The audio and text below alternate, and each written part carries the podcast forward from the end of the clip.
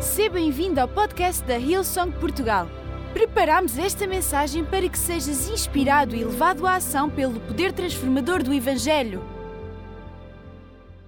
O título da minha mensagem hoje é A Trilogia de uma Boa Obra. A Trilogia de uma Boa Obra. E não vou falar nem da Guerra das Estrelas, nem no Indiana Jones, mas vou falar de Neemias, um personagem ah, muito importante na história do povo de Israel. E queria ler em Neemias no capítulo 1, e vamos ler no versículo 1 a 4, e depois fazemos um salto até o capítulo 2, versículo 1 a 5. Neemias 1, 1 a 4 e 2, 1 a 5. E diz assim a palavra de Deus: Livro das memórias de Neemias, filho de Acalias, no mês de Quisleu, no ano 20 do reinado de Artaxerxes, rei da Pérsia, quando me encontrava no palácio real em Suzã. Um dos meus irmãos judeus, chamado Anani, veio ver-me acompanhado de alguns homens vindos de Judá. Aproveitei para saber como iam as coisas em Jerusalém e perguntei-lhes: como estão os judeus que regressaram a Jerusalém daqui do exílio? As coisas não estão bem. O muro de Jerusalém foi derrubado. As portas mantêm-se queimadas. Ao ouvir estas palavras, sentei-me e chorei. Recusei comer durante vários dias e passei muito tempo a orar ao Deus dos céus. Capítulo 2, versículo 1.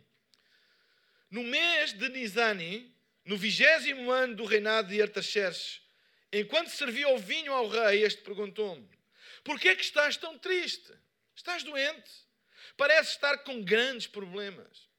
Isto porque até então nunca estivera triste diante dele. Fiquei bastante receoso, mas repliquei: Viva o rei para sempre. Senhor, não é Deus estar triste quando a cidade dos meus antepassados está em ruínas e os seus portões queimados? Bem, e o que é que é preciso fazer? perguntou o rei. Orei ao Deus dos céus e respondi: Se a vossa majestade achar bem e me quiser beneficiar com a sua boa vontade, poderia enviar-me a Judá para reconstruir a cidade dos meus pais. Até aqui a palavra de Deus. Sabem, Neemias era uma pessoa normalíssima. Não há registro nenhum acerca de grandes feitos de Neemias anterior a este registro. A Bíblia diz que ele era copeiro do rei Artaxerxes, o rei da Pérsia. Povo de Israel tinha sido levado anos antes, séculos antes, cativo para a Babilónia, através do reinado do famoso e mau rei Nabucodonosor.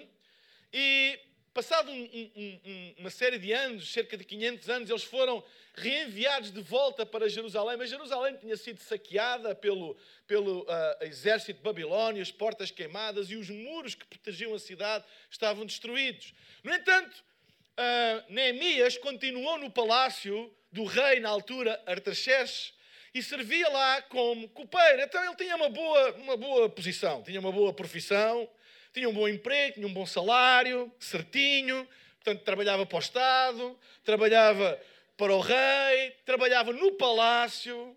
Ele era o copeiro e o copeiro era aquele que provava a comida e a bebida do rei antes do rei comer e beber, o que era um emprego que tinha algum risco, mas eu acredito que como era um emprego de risco, ele tinha subsídios de risco também ganhava bem, porque na altura era uma profissão de risco, porque na altura não havia a tecnologia para matar presidentes, nem armas com mira telescópica, nem bombas, etc., nem carros armadilhados, nem. Então o que é que eles usavam? O método mais comum, quando havia uma conspiração de substituir um rei, era matá-lo.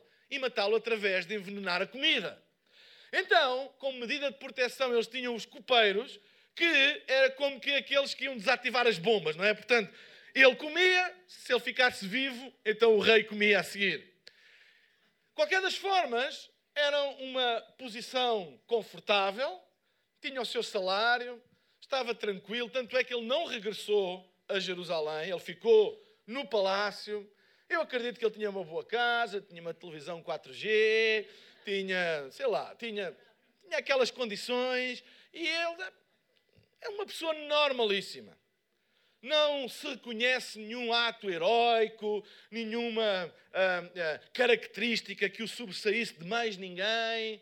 Uma pessoa perfeitamente normal, em que não há grandes registros até então. Esta era a função dele.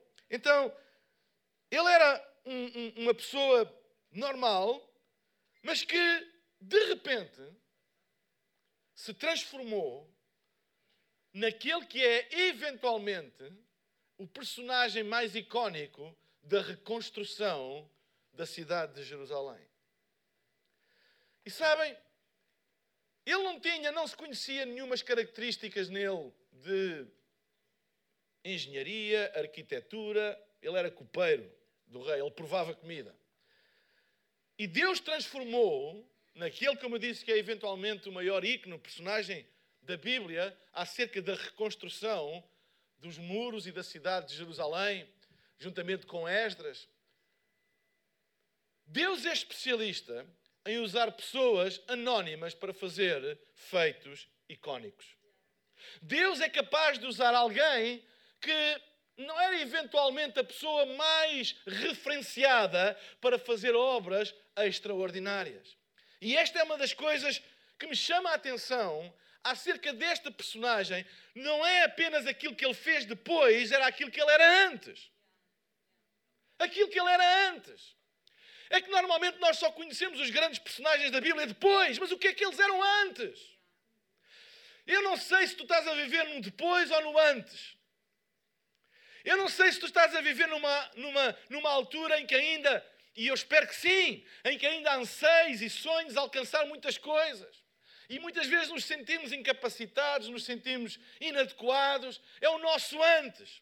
Mas sabem, há sempre um antes, antes do depois. E o antes de Neemias não era nada de extraordinário. Ele não brilhava no escuro, ele não andava dois centímetros acima do chão. Ele não fazia coisas extra. Era um simples copeiro que punha a sua vida em risco. Era a profissão dele por causa do rei. Eventualmente, a única coisa que nós podemos concluir do antes de Neemias era, primeiro, era corajoso, e em segundo lugar, era bem disposto. Porque a Bíblia diz que quando ele recebeu a notícia, quando ele recebeu a notícia de que o seu povo e a cidade estava destruída, diz que ele ficou triste e que o rei reparou. Porque diz a Bíblia que não era normal ele estar triste. Então, o que a Bíblia mostra de certeza é que ele era uma pessoa eventualmente corajosa, por causa da profissão que tinha, e era uma pessoa bem disposta. Porque a Bíblia diz que o rei nunca o tinha visto de semblante carregado, mal disposto. Eram as duas, as duas únicas coisas que ele eventualmente tinha, mas nada mais. Deus é especialista em usar pessoas normais, em especialistas em construir coisas bem acima daquilo que pensávamos sermos capazes. E o título da minha mensagem, a trilogia de uma boa obra, é porque aqui estão três coisas, trilogia, trilogia, três coisas, que Neemias fez e que o impulsionaram para uma grande obra. Não foi o seu passado, não foi o seu talento, não foi a sua história, foram estas três coisas que eu vou falar com vocês e que estão aqui na Bíblia. E a primeira delas é senta-te e chora. Senta-te e chora. Diz o versículo 4: Ao ouvir estas palavras, sentei-me e chorei. Foi a primeira coisa que ele fez. Ele estava servindo no palácio e recebeu a visita de seus irmãos judeus. E ele fez a pergunta normal quando alguém recebe visitas da família: pergunta, então como é que são as coisas lá pela terra? Como é que estão as coisas lá por casa? Como é que estão as coisas lá na nossa terra natal, na nossa cidade natal? E as notícias foram: Uhum, nada bem. A cidade está destruída. Os muros estão completamente danificados. Entram ladrões. As portas ainda estão queimadas. Já lá estamos há uns anos e nada disso mudou. E diz que a primeira coisa que ele fez foi que se sentou, quando viu estas notícias, e começou a chorar. Sabem? Como eu disse, Neemias estava numa posição bem mais confortável e o povo tem um ditado que diz: coração que não vê, coração que não sofre, certo? Certo? Não é isso? Olhos que não veem, coração que não sofre. É parecido. Que não sente. Eu ando, ando a ler pouco este livro da Bíblia. Mas sabem, tem um pouco de verdade porque a distância, a distância física, cria alguma, vamos dizer, não, não, não estou a dizer isto no sentido negativo, mas cria alguma distância emocional também. Acaba por trazer. Quando a gente está mais perto das coisas, elas têm um impacto emocional maior do que quando nós estamos longe das coisas. A proximidade traz uma conexão, uma ligação emocional maior às coisas do que a distância. A distância parece que põe as coisas apenas no plano teórico, retórico, enquanto a proximidade transforma a teoria retórica em, em, em sentimento, em, em empatia, em ligação, em laço emocional. E a realidade é que ele estava bem confortável, num palácio, descansado, e a distância de mil, cerca de 1500 quilómetros, que era a distância que separava mais ou menos uh, uh, Jerusalém uh, da Babilónia, 1500 quilómetros naquela altura era muito quilómetro, certo? Eram dias e dias de viagem. Então, esta distância, ele, ele, ele não sabia muito bem o que é que se passava, podia ouvir um ou outro rumor, etc. Mas ele vivia mais ou menos confortável com a vida que tinha e a informação que tinha.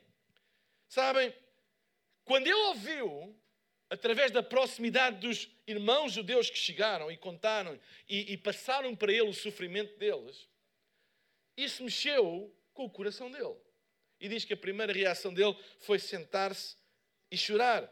Ele podia ter perfeitamente empurrado a dor para fora do seu coração, esquecer, voltar à sua rotina. E voltar à rotina ajuda-nos às vezes a, não é, a esquecer essas, essas coisas que, que, no, que, nos, que nos magoam ou que, ou que nos entristecem. Quando às vezes visitamos alguém uh, que já não víamos há muito tempo e percebemos que a pessoa está mal e andamos ali perturbados, mas depois voltamos à nossa não é? A nossa vida e temos a memória, mas aquilo já não já não mexe tanto. Quem é que sabe como é que é? Não é? Ou vamos uma coisa e, e aquilo mexe e até falamos, mas depois a rotina e a distância acaba por acalmar tudo e no fundo tudo continua na mesma. Então ele podia muito bem ter empurrado a dor, ter continuado com a sua e voltar à sua rotina e usar aquela famosa desculpa que toda a gente usa: o que é que eu posso fazer? Eu sou um simples copeiro do rei. Eu, eu, eu vivo a 1500 quilómetros de distância. O que é que eu posso fazer? Estou triste. O que é que eu posso fazer? Não posso fazer nada. Ele podia ter usado essa resposta, porque muitas vezes essa resposta de nos desculparmos, de nos envolvermos na qualquer obra ou mudança de qualquer coisa, acaba por ser uma maneira também de nós acalmarmos a dor que eventualmente chega ao nosso coração. Mas diz a Bíblia que ele sentou-se e chorou. Ele tinha duas hipóteses: ou decidir deixar essa dor entrar para ser o início de alguma mudança, ou repelir a dor com a rotina do seu dia a dia e tudo continuar na mesma. Sabem? A dor pode ter uma. Ninguém gosta de dor, eu detesto dor. Ainda fui ao dentista na quinta-feira, as minhas aventuras no dentista, para arranjar uma pequena, que eu pensava que tinha já o dente todo estragado, porque tive uma dor durante as férias, e fui à, à dentista, à minha dentista, e ela sabe que eu sou muito piegas com as dores, eu sempre, não é se ela mete lá aquele instrumento, eu peço logo anestesia, que eu não quero sentir. E eu disse, ai doutor, deu-me aqui uma dor quando eu mastigo, às vezes há uma dor aguda, veja lá, porque eu não quero partir o dente, etc, etc, etc. Ela bateu-me, não doía, dizia, não doía, tirou um raio-x e disse: Você tem uma pequena cárie lá e eu vou arranjar. E eu disse: Vai doer? Ela diz: Não sei, põe anestesia. não gosto de dor. Mas a realidade é que às vezes a dor tem um potencial de mudar a nossa vida que o conforto não tem. Que não, o conforto não tem potencial de mudar a vida, mas a dor tem. E o que Neemias fez, esta é a primeira lição, ele ao sentar e chorar, ele deixou que a dor fosse lá mesmo ao coração. Ele não a rejeitou, ele não tentou pôr anestesia com a rotina, com o vou pensar noutras coisas, mas ele deixou a dor entrar no seu coração. Sabem porquê? Porque quando a gente rejeita muitas vezes o incómodo, nós apenas comentamos sobre as coisas. Mas quando a dor bate fundo, nós agimos sobre as coisas. Nós hoje vivemos numa era em que é fácil comentar tudo e mais alguma coisa. E as pessoas comentam tudo e mais alguma coisa. E podemos, por vezes, ficar só por comentar acerca daquilo que nos causa incómodo, dor ou choro. Às vezes podemos ficar só por falar acerca disso, comentar acerca disso. Mas Neemias deixou que a dor entrasse no processo de construir o seu destino e de se tornar uma pessoa relevante e diferente e que, no fundo, teve uma influência gigantesca na mudança daquilo que lhe causou dor. Não é por acaso que a Bíblia diz que Deus transforma a nossa dor em alegria, o nosso choro em festa. Como é que é possível transformar dor e alegria, choro em festa? Não é comentando, é deixando que ela chegue fundo ao nosso coração e que nos leve a fazer alguma coisa. Não deixes que aquilo que te incomode se torne na tua reclamação, mas se torne na tua construção. Eu estou cansado de pessoas que reclamam de tudo e mais alguma coisa. E estão sempre a reclamar e que isto está mal e aquilo e o outro e aquele outro, etc. E reclamam e reclamam. E eu não duvido que essa reclamação vem do incômodo, de uma dor, não duvido. Mas esse não é o propósito do incômodo e da dor. Não é para tu te tornares um reclamador, mas um construtor. Neemias não ficou na história da Bíblia como aquele que reclamou dos muros estarem destruídos, mas ficou na história como aquele que foi lá construir os muros. Porque ele deixou que a dor fosse suficientemente grande para passar do blá blá blá a fazer alguma coisa. Sabem? Grandes feitos, grandes obras começam com choro, com a constatação de que as coisas não estão bem, de que alguma coisa precisa de mudar, alguma coisa precisa de ser feita. O choro de Neemias levou-o a sair do palácio e a ir para Jerusalém mais tarde. Foi o choro de Neemias. E a minha pergunta é: o que é que o teu choro te faz? O que é que o teu incômodo te faz? Leva-te apenas a seres um revoltado? Eu, tô, eu, conheço pessoas, eu sou um revoltado porque isto e por aquilo e por aquilo. E são, não são mais do que revoltados. Porque a revolta só mina o teu interior por dentro, não constrói nada. A revolta é dor canalizada para dentro. Enquanto a construção é dor canalizada para fora. Canaliza as tuas dores para fora. O que é que eu posso fazer? Não é deixar que aquilo que te corroa por dentro te tornes uma pessoa amarga, revoltada, crítico. E é a única coisa que sabes fazer. Podem parar de tirar fotos, já chega. O que é que o teu, o teu choro te faz? Será que, será que nós, nós vivemos numa sociedade, hoje com as redes sociais, é tão fácil nós reclamarmos de tudo e mais alguma coisa? É tão fácil. É tão fácil nós comentarmos e reclamarmos de, até daquilo que não sabemos.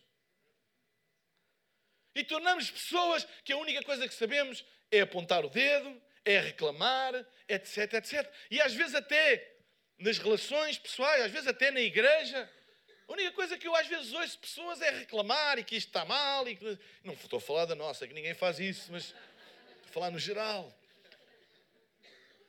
está mal etc. E tornam-se reclamadores. E eu não duvido que às vezes sejam com dores e com, com incômodos genuínos, mas tornam-se apenas críticos, reclamadores, apenas saem as palavras amargas e revoltadas, que a única coisa que fazem é alimentar o veneno que já lá está dentro. Sabem uma coisa? A revolta transforma a dor em veneno. A ação transforma a dor em construção. Porque a dor pode ser transformada em veneno se a única coisa que tu fazes com ela é revolta e reclamação ela transforma-se num veneno que até corrói os teus ossos. Mas se tu transformares isso em alguma coisa prática, te levar a agir, transforma-se em construção. E este foi o primeiro fator da trilogia de uma boa obra. Foi sentar e chorar. Deixar que a dor fosse suficientemente forte para ele dizer: Eu vou fazer alguma coisa. A segunda coisa, também está no versículo 4, diz que sentei-me e chorei recusei comer durante vários dias e passei muito tempo a orar ao Deus dos céus. Eu gosto disso. Ele não foi para o Facebook. Ele diz que passou muito tempo a orar a Deus. E este é o segundo aspecto da trilogia. Ajoelha-te e ora. O primeiro é senta-te e chora. O segundo é, diz a Bíblia, ele ajoelhou-se e passou muito tempo a orar a Deus. Ajoelha-te e ora. Deixa-me dizer-te uma coisa: se algo é suficientemente importante para te fazer chorar, então é suficientemente importante para te fazer orar. Vou repetir: se algo é suficientemente importante para te fazer chorar, então é porque é suficientemente importante para tu dobrares os teus joelhos e orares a Deus.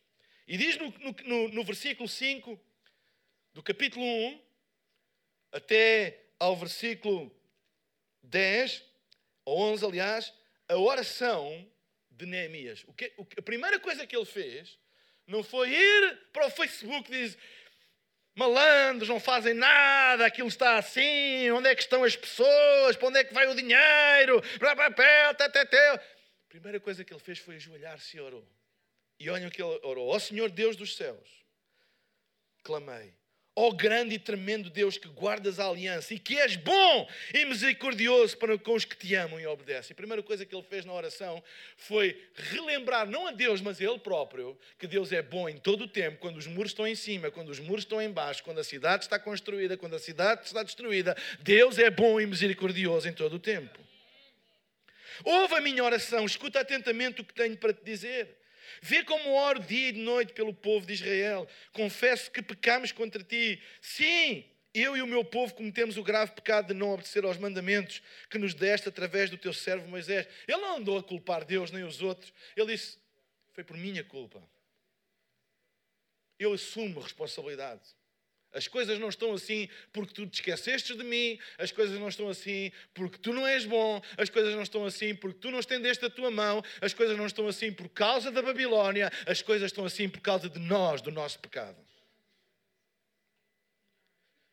Lembra-te, peço, daquilo que disseste a Moisés: se pecarem, espalhar-vos entre as nações, mas se voltarem para mim e obedecerem às minhas leis, ainda que se encontrem exilados nos mais longínquos pontos da terra, farei com que voltem a Jerusalém, pois Jerusalém é o local que escolhi para que o, nome, meu nome fosse honrado. Somos teus servos, o povo que resgataste pelo teu grande poder. Senhor, peço-te que ouças a minha oração. Atende para as orações dos que têm prazer em te honrar. Ajuda-me agora, que vou pedir ao Rei um grande favor. Faz com que o seu coração se torne benévolo para comigo. Foi a primeira coisa que ele fez quando ele se sentou e chorou. Foi ajoelhar-se e orar. E diz que ele orou dia e noite, orou dia e noite, orou dia e noite. Nunca desprezes o poder da oração. Hey, oração nunca é overrated. Oração nunca é demais. Oração nunca é uma coisa que se faz em excesso. Oração nunca é uma coisa que se faz para além daquilo que é expectável. Orai sem cessar, diz a Bíblia. Ora, enquanto tens choro, ora. Enquanto tens choro, ora. Não é para reclamar, não é para apontar o dedo a Deus, não é para questionar a Deus. Se tu tens choro no teu coração, ora. Porque a oração é a força mais poderosa que existe no universo. Não há nada que a oração não possa alcançar e mudar. Mesmo que tu sejas sozinho a orar. Sabem, eu acredito no poder da oração conjunta. Eu acredito no poder da igreja orar. Mas sabem, tu não precisas de muita gente para orar. Tu podes orar sozinho. Às vezes ouço pessoas, eu estou sozinho nesta luta, estou em minoria, sou sozinho a orar. Deixa-me dizer-te uma coisa: tu, quando oras, nunca estás em minoria. Porque tu mais Deus igual a maioria. Lembra-te, tu sozinho, uma pessoa, um mais Deus igual a maioria. Um mais Deus igual a maioria. Às vezes sentimos sozinhos e dizemos até, olha, sozinho a orar. Tu, um, sozinho, mais Deus, é uma maioria. Aliás, deixem-me reformular, Ricardo, esta fórmula matemática. Um mais Deus igual a infinito. Um mais Deus igual a infinito. Tu mais Deus, tu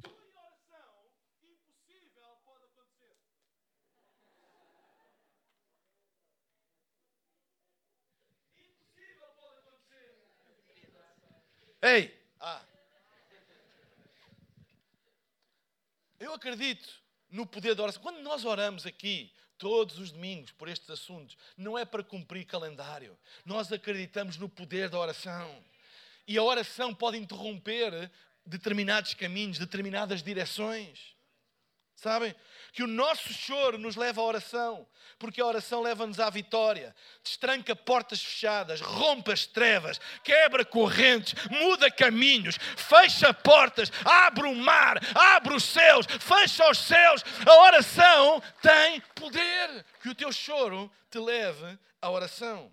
Deixa-me dizer-te uma coisa: aquilo pelo qual tu oras reflete, reflete aquilo que tu crês acerca de Deus.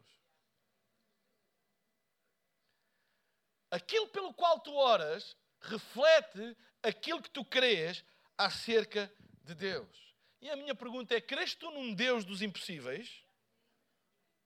Crês tu num Deus que, através de uma oração, uma coisa impossível se torna possível? Que o mais Deus infinito Crês tu que a oração pode mudar o rumo de uma coisa? Crês tu que a oração a Deus pode produzir milagres? Crês tu num Deus de milagres? Quando nós pedimos milagres, isso reflete que nós acreditamos num Deus de milagres. A tua oração reflete a teologia que tu tens acerca de Deus. Se tu crês num Deus de milagres, tu oras por milagres. Porque é isso que tu crês acerca de Deus. Se tu oras por coisas impossíveis, é porque tu acreditas num Deus que faz coisas impossíveis. A tua oração reflete, é o maior reflexo da tua teologia, daquilo que tu acreditas. Eu estou cansado de teólogos, e eu dou-lhes o nome de Corral de Moinas. Quem é que já ouviu do Corral de Moinas?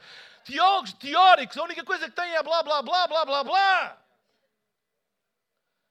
Aquilo que tu acreditas é refletido naquilo que tu tens a ousadia de orar e de pedir a Deus. E a oração muitas vezes é privada, ou a maior parte das vezes é privada. Ninguém está a ver e dizer: Uau, que grande oração, uau, veja como ele. Às vezes é no silêncio, é com choro, é quando ninguém vê. Até falamos coisas que não queremos que ninguém saiba, mas dizemos a Deus porque acreditamos que Ele é capaz, que Ele tem poder, que Ele pode fazer. Crês num Deus dos impossíveis. Crês num Deus de milagres. Crês num Deus que pode todas as coisas. Crês, se tu crês num Deus que pode todas as coisas, tu podes orar sobre todas as coisas. Crês num Deus que move os céus e a terra e abre os mares e para o movimento da terra para responder às orações do seu povo? A Bíblia está cheia de histórias que os mares se abriram, histórias que a terra, a terra parou, o movimento da terra parou para responder à oração. Ou seja, Deus intervém na ordem natural da natureza, se for necessário, para responder à oração. A oração tem poder sobre as coisas naturais, sobre a própria natureza. Senta-te e chora, ajoelha-te e ora. Sabem? Deus para o universo se for necessário para responder à oração. E eu acredito que os dias que nós estamos a viver hoje são resposta à oração de muitas pessoas. Oração de avós e pais no silêncio dos seus quartos, quando ninguém ouvia, orarem pelos filhos e pelos netos, com lágrimas, Deus, se for preciso, levanta uma, duas, três igrejas, o que for necessário para responder às orações das pessoas e não pede licença a ninguém. Deus não pede licença para responder às orações das pessoas. Deus não pede licença à natureza. Deus não pede licença aos governos. Deus não pede licença aos demónios. Deus não pede licença a ninguém para responder às orações do seu povo. Deus nunca vai, mas eu não criei as coisas assim. Ai, mas isso não é a ordem natural das coisas. Mas não! Deus não pede licença para responder às orações das pessoas. Por isso eu acredito que muitas das coisas que nós estamos a ver não é fruto dos dons que nós temos. Vamos ficar humildes na presença de Deus. Não é fruto de sermos muito bons, de eu ser um grande pregador, ou de nós termos uma, uma igreja muito, sei lá, para a frente. Não, não, não, não, não. Vamos ficar humildes. Aquilo que nós estamos a ver hoje é porque houve pessoas que oraram em silêncio nos seus quartos, que regaram as orações com lágrimas. E hoje é fruto porque Deus, se for necessário, levanta o que Ele quiser levantar para responder à oração anónima de uma viúva, à oração anónima de uma avó a oração anónima de uma mãe. Deus levanta o que Ele quiser levantar. Que o nosso choro nos leve à oração. Reclamação, a crítica, o lamento nunca te levam a lado nenhum. Nunca se constrói nada com reclamação, com crítica, com lamento.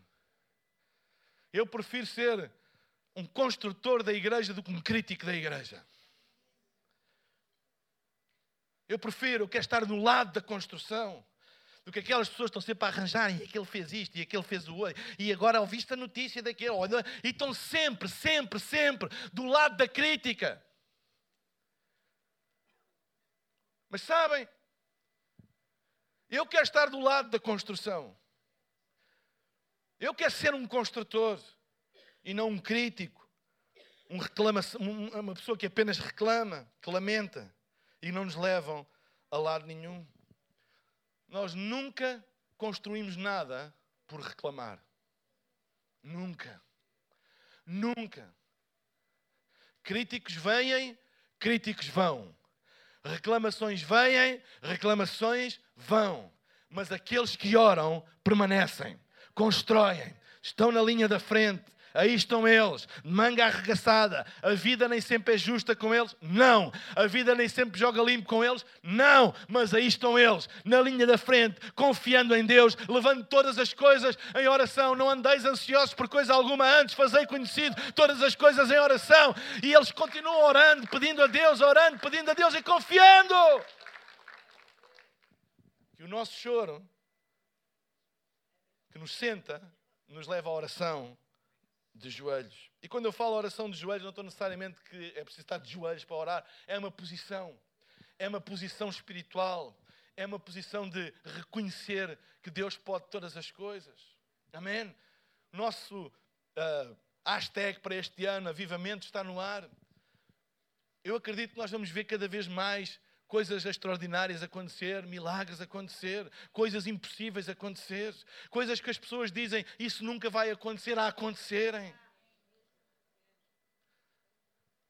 Porquê é que as pessoas às vezes dizem isso nunca vai acontecer? Porque elas são más? Não, porque essa é a ordem natural da que elas estão habituadas. É a ordem natural. O que elas estão habituadas é, olha, isso não vai acontecer, porque a história prova que isso não vai acontecer. A minha história, a história do A, a história do B, a história do país, prova que isso não vai acontecer. Isso nunca aconteceu, não vai acontecer, não é a ordem natural. Até que alguém tem a fé suficiente de acreditar num Deus que pode fazer e ora de acordo com aquilo que acredita e tem a ousadia de pedir a Deus aquilo que nunca foi feito, aquilo que nunca aconteceu, aquilo que toda a gente diz que é impossível e tem a ousadia de pedir isso a Deus e sabem que mais Deus ouve as orações do seu povo. E se for preciso, manda parar os governos, se for preciso, manda parar o céu e a terra, se for preciso, abre o mar, se for preciso, fecha o mar para responder à oração ousada dos seus filhos. Quem crê num Deus grande tem que fazer orações grandes. O tamanho da nossa oração mostra o tamanho da nossa fé e da, do conceito que nós temos de Deus, da nossa, da nossa, no fundo, da nossa teologia que temos de Deus. Terceira e última. Senta-te e chora, ajoelha-te e ora, levanta-te e age. Capítulo 2, versículo 4. Bem, e o que é que é preciso fazer? perguntou o rei a Neemias. Orei ao Deus dos céus e respondi ao rei: Se a vossa majestade achar bem e me quiser beneficiar com a sua boa vontade, poderia enviar-me a Judá para reconstruir a cidade dos meus pais. No fundo, o rei perguntou-lhe o que é que é preciso fazer. Se fosse alguns dias, olha, vai ter com o Alexandre e toca no coração dele. E vai ter com o Fred e toca no coração dele, porque eles podiam fazer mais. E vai ter com o coração do Elo e toca no coração. E ele podia. Ei, ele disse: Olha, o que, é que, que, é que é preciso fazer? Ele disse: Olha, envia-me a Jerusalém. Envia-me. Envia-me. Ele, ele, sabem, o choro e a oração não o levou a pôr-se numa posição ou Deus vai lá e fala, ou Deus vai lá e faz, ou Deus usa aquele, e às vezes estamos tão preocupados com aquilo que os outros não fazem que não nos focamos naquilo que nós podemos fazer. Que nós podemos, sabe, às vezes estamos tão focados no, no mal que o outro fez e no, e, e no erro que o outro uh, cometeu e, e, na inércia daquele. E, sabem, quando nós choramos sentados, oramos ajoelhados, agimos disponíveis. Choro e oração sempre nos levam a agir. Achamos que não somos capazes, qualificados, que não conseguimos fazer muito e muitas vezes refugiamos nestes factos para não nos levantarmos e agirmos. E é verdade, podemos não ser capazes, não há relato nenhum que Neemias tenha algum expertise em reconstrução de muros. Podemos não conseguir fazer muito. Ele era um homem sozinho, ele não tinha nenhum exército, não tinha nenhuma equipe, nem equipe tinha. Tinha ninguém. Podemos não ter os requisitos necessários aos olhos dos homens, mas podemos estar disponíveis porque Deus não usa pessoas capazes, Deus usa pessoas disponíveis. Capacidade não é o requisito, é disponibilidade. Disponibilidade é o requisito. No trailer que nós apresentámos sobre o Coliseu, o pastor Carlente diz: There is anybody available? Não, a questão não é alguém talentoso, alguém capaz, alguém com recursos, alguém com guito, alguém, alguém com conhecimentos, com contactos. A questão não é essa, a questão é: alguém disponível? Deus é a única pergunta que faz. Deus, quando olha para a multidão, não vai à procura se tu tens as características, se tu tens os recursos, se tu tens tudo. Ele, a única coisa que ele procura é: está alguém disponível? E se aquele que estiver disponível for o menor de todos, é esse que Deus vai usar para confundir o maior de todos. Porque no reino de Deus, no reino de Deus, disponibilidade é a questão e não capacidade. Oração não gera em nós, escutem, oração não gera em nós, em primeira análise, capacidade. Oração gera em nós disponibilidade. Oração gera em nós disponibilidade. Oração não gera em nós capacidade. Oração gera em nós disponibilidade para ser usado por um Deus que é capaz. Porque às vezes as pessoas pensam que a oração vai lhes dar capacidade. Não, a oração vai-lhes dar disponibilidade para serem usados por um Deus que é capaz de todas as coisas. Porque se nós pensamos que a oração nos dá capacidade, nós começamos a receber glória para nós mesmos. Eu, vejam como Deus me abençoou, vejam como Deus me ungiu, vejam como Deus colocou poder nas minhas mãos. Ei, mas quando a oração provoca em nós disponibilidade, nós sabemos que a única coisa que nós fazemos é estar disponíveis para que um Deus capaz de todas as coisas, do possível e do impossível, possa usar este vaso frágil, este vaso que é imperfeito, para fazer coisas grandes, mas nós continuamos humildes porque sabemos, eu sei, eu sei que a única coisa que a oração gerou em mim foi disponibilidade. A capacidade vem dele. É dele e sempre dele. Sabem porque é que a Bíblia diz que Deus usa os fracos e confunde? Não diz que Deus não usa os fortes, diz que confunde. Deus não, Deus não tem nenhuma especial. Hum, como é que eu ia dizer? Nenhum fetiche. Eu vou pedir à banda para subir. Tipo, eu vou. Eu vou usar os fracos e vou rejeitar os fortes. Não. Ele diz que confunde. Sabem porquê? Porque normalmente, quando nós nos achamos fortes, nós achamos que somos capazes, que somos melhores, que connosco é que vai dar certo e ficamos confundidos quando aqueles que nós não achamos que são capazes, que não, que não são melhores do que nós, começam a fazer coisas que nós não conseguimos fazer isso causa confusão. É por isso que muita gente começa a usar. Eu já ouvi pessoas até usar a Bíblia e a teologia para justificar essas coisas. E às vezes é por isso que muitas vezes as pessoas apontam o dedo e dizem, ah, isso é do diabo. Isso é... Eles, quando não sabem explicar, dizem que é do diabo. Mas sabem uma coisa? Quando nós não sabemos explicar, dá graças a Deus. E diz: Deus, tu és o Deus dos mistérios. Tu usas aqueles que mais ninguém usa. Tu usas aqueles que nem eu pensava que tu eras capaz de usar. Disponibilidade. Oração gera disponibilidade e não necessariamente capacidade. Faz o que tens a fazer e descansa no poder de Deus. Fica disponível para fazer alguma coisa acerca daquilo que te faz chorar e dos motivos pelos quais tu oras. Se aquilo que te faz chorar e que te leva a ajoelhar-te e orares, não te levar a dizer: Olha, Deus, estou disponível para o que tu quiseres fazer. Estou disponível para o que tu quiseres fazer. Eu acredito que aquilo que nós estamos a ver nos nossos dias, os relatos que nós recebemos de Summer Camp,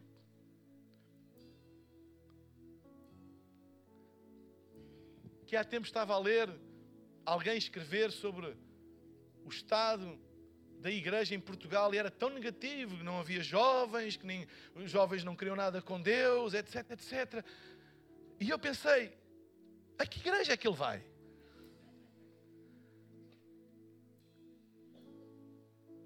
O que, o que é que essa, essa dor de não ver juventude, o que, é que isso, o que é que isso está a provocar? Está a provocar oração? Não, está a provocar artigos e explicar porquê, e porquê isto, e porquê aquilo. Que essas dores, eu dou graças a Deus, porque em alguns experts tem provocado artigos, mas em muitas mães, pais e avós tem provocado oração. E Deus não responde aos artigos dos experts, mas Deus responde às orações das pessoas. Deus não responde às análises. Deus responde às orações e ao coração disponível. Trilogia de uma boa obra não é capacidade, talento, recursos. Trilogia de uma boa obra é senta-te e chora, ajoelha-te e ora, levanta-te e age. Eu vou repetir: senta-te e chora, ajoelha-te e ora, levanta-te e age. E que este seja o lema da nossa vida, da nossa igreja: senta-te e chora, Ajoelha-te e ora, levanta-te e age. Amém? Eu vou dizer outra vez, até vocês acreditarem. Senta-te e chora, ajoelha-te e ora, levanta-te e age. Amém? E esta é a trilogia de uma boa obra. O resto é história. Neemias tornou-se conhecido como o construtor.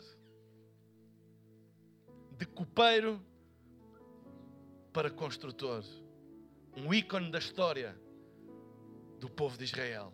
aquele que teve a ousadia de deixar o palácio e reconstruir os muros. O que é que ele era? Copeiro do rei. O que é que ele fez para chegar lá? Sentou-se e chorou, ajoelhou-se e orou, levantou-se e agiu. Tão simples como isso. Nós queremos ver cada vez coisas maiores. A história desta igreja tem sido pessoas que se sentaram e choraram, ajoelharam-se e oraram, e levantaram-se e agiram. Amém? E elas andam sempre juntas, sempre juntas. Choro, oração e ação. Choro, oração e ação. Choro, oração e ação. E a obra acontece porque Ele é o Senhor da obra. É Ele que dá o crescimento. É Ele que dá a capacidade. É Ele que abre e fecha as portas. Será que há fé neste lugar? Amém? Será que há fé neste lugar para ver coisas maiores acontecerem? Amém? Amém? Este tem sido um ano absolutamente incrível. Incrível. De ver coisas que nem nos nossos melhores sonhos nós pensávamos ser possíveis acontecer e ver acontecer a, não é? Na palma das nossas mãos. Mas lembrem-se, não é por nossa causa não é porque somos bons, não é porque temos uma estratégia pessoal eh, especial. Lembrem-se, tem a ver com pessoas que durante anos choraram e choram por ver este país rendido a Jesus, as gerações voltarem com alegria a servir a Deus, a verem jovens, adolescentes juntos com pais e idosos juntos. Uma das coisas que me alegra na nossa igreja é ter todas as gerações presentes e todos se alegram com todos. Choro, oração, e gente que teve a coragem de se levantar e dizer vamos fazer alguma coisa acerca disto. Não temos garantias que vai dar certo, não temos garantias que vamos ser bem-sucedidos, mas que esta nossa dor e que esse nosso choro nos leva pelo menos a tentar fazer alguma coisa. E é a única coisa que Deus precisa, é dizer, está alguém disponível, há alguém disponível aqui. E se alguém se levanta, pode ser o menor de todos, pode ser aquele que ninguém dá nada por ele, pode ser aquele até que já tinha dado cabo da sua vida, mas levantou-se diante de Deus e diz: Deus, se ainda me quiseres usar, eu estou aqui. Aquele que está disponível, Deus usa para fazer coisas e confunde. Confunde. Sabem, uma das razões porque tantas vezes a nossa igreja Hillsong é tão comentada e tão criticada, é porque as pessoas não conseguem perceber o que é que se passa. Nem nós. Nem nós. Uma coisa nós sabemos: e a única coisa que nós sabemos é é fruto de choro, é fruto de oração e é fruto de disponibilidade. O resto eu não sei, eu não sei porquê, eu não sei como, eu não sei como é que Deus faz. Uma coisa eu sei: há gente que chorou e continua a chorar, há gente que orou e continua a orar, há gente que agiu e continua a agir, e o resto é com Deus. Se não percebem, falem com Ele, porque nós também não conseguimos explicar, nós não conseguimos dizer, mas Deus pode fazer, e Deus está a levantar uma geração que acredita mais do que nunca em coisas grandes e impossíveis. Não deixe que a tua fé fique complicada, deixa que ela fique simples. Fé muitas vezes nasce no choro e na oração de joelhos. E alguém dizer: Deus, eu vou fazer alguma coisa. Garantias? Zero. Capacidade? Não tenho. Mas eu vou fazer alguma coisa. There is anybody available? Há alguém disponível? Há alguém disponível? Sempre foi a pergunta. Pergunta dos profetas no Velho Testamento era sempre: há alguém disponível? Há alguém disponível para levantar a obra? Há alguém disponível? Há alguém disponível? E minha pergunta é: há alguém disponível? Há alguém disponível aqui hoje? Há alguém disponível aqui hoje? Há alguém que diz: Deus, eu sei, eu já fiz muita porcaria. Deus, eu sei, eu não sou perfeito. Deus, eu sei. E eu, eu se calhar era o último que podia ser escolhido. Mas Deus, se tu entenderes que eu posso fazer alguma coisa, Eis-me aqui, Senhor. Estou disponível. Há muita gente a levantar as suas capacidades, a levantar os seus canudos, a levantar os seus feitos, a levantar as suas obras e Deus vira as costas. Mas às vezes há o humilde, aquele que falhou, aquele que vem despedaçado, mas levanta-se e diz: Eu estou disponível. E Deus favorece essa pessoa, Deus vira o seu rosto para ele. E deixem-me dizer: quando Deus vira o seu rosto para uma pessoa.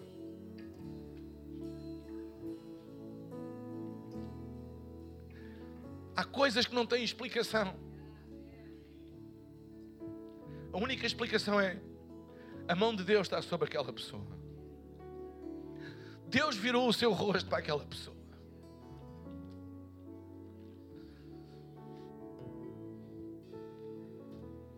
Sabem, pessoas que são referência para mim, que são exemplos para mim, não são mais nem menos do que bons homens que Deus colocou a mão dele sobre eles. Não são superdotados, nem super. Quem os conhece, não são. São pessoas que Deus resolveu pôr a sua mão, virar o seu rosto para eles, alumiar o seu caminho e que causa confusão naqueles que acham que são melhores e que podiam fazer melhor, etc, etc. Senta-te e chora Joelha-te e ora. Levanta-te e age. Será que podemos todos ficar de pé na presença de Deus? E eu queria perguntar, nesta manhã, antes de terminar, quantas pessoas nós temos aqui hoje que querem tomar uma decisão de dar a sua vida a Jesus? Querem dizer, eu, eu, eu quero Jesus na minha vida. Eu preciso de Jesus na minha vida. Eu quero ter um relacionamento com Deus. Eu não estou a falar de religião ou de frequentar apenas uma igreja. Estou a falar de um relacionamento com Deus. Tu estás aqui hoje tu hoje queres tomar esta decisão de estabeleceres um relacionamento com Deus, de dizeres a Deus: Eu estou aqui, Senhor, eu quero seguir-te, eu quero servir-te.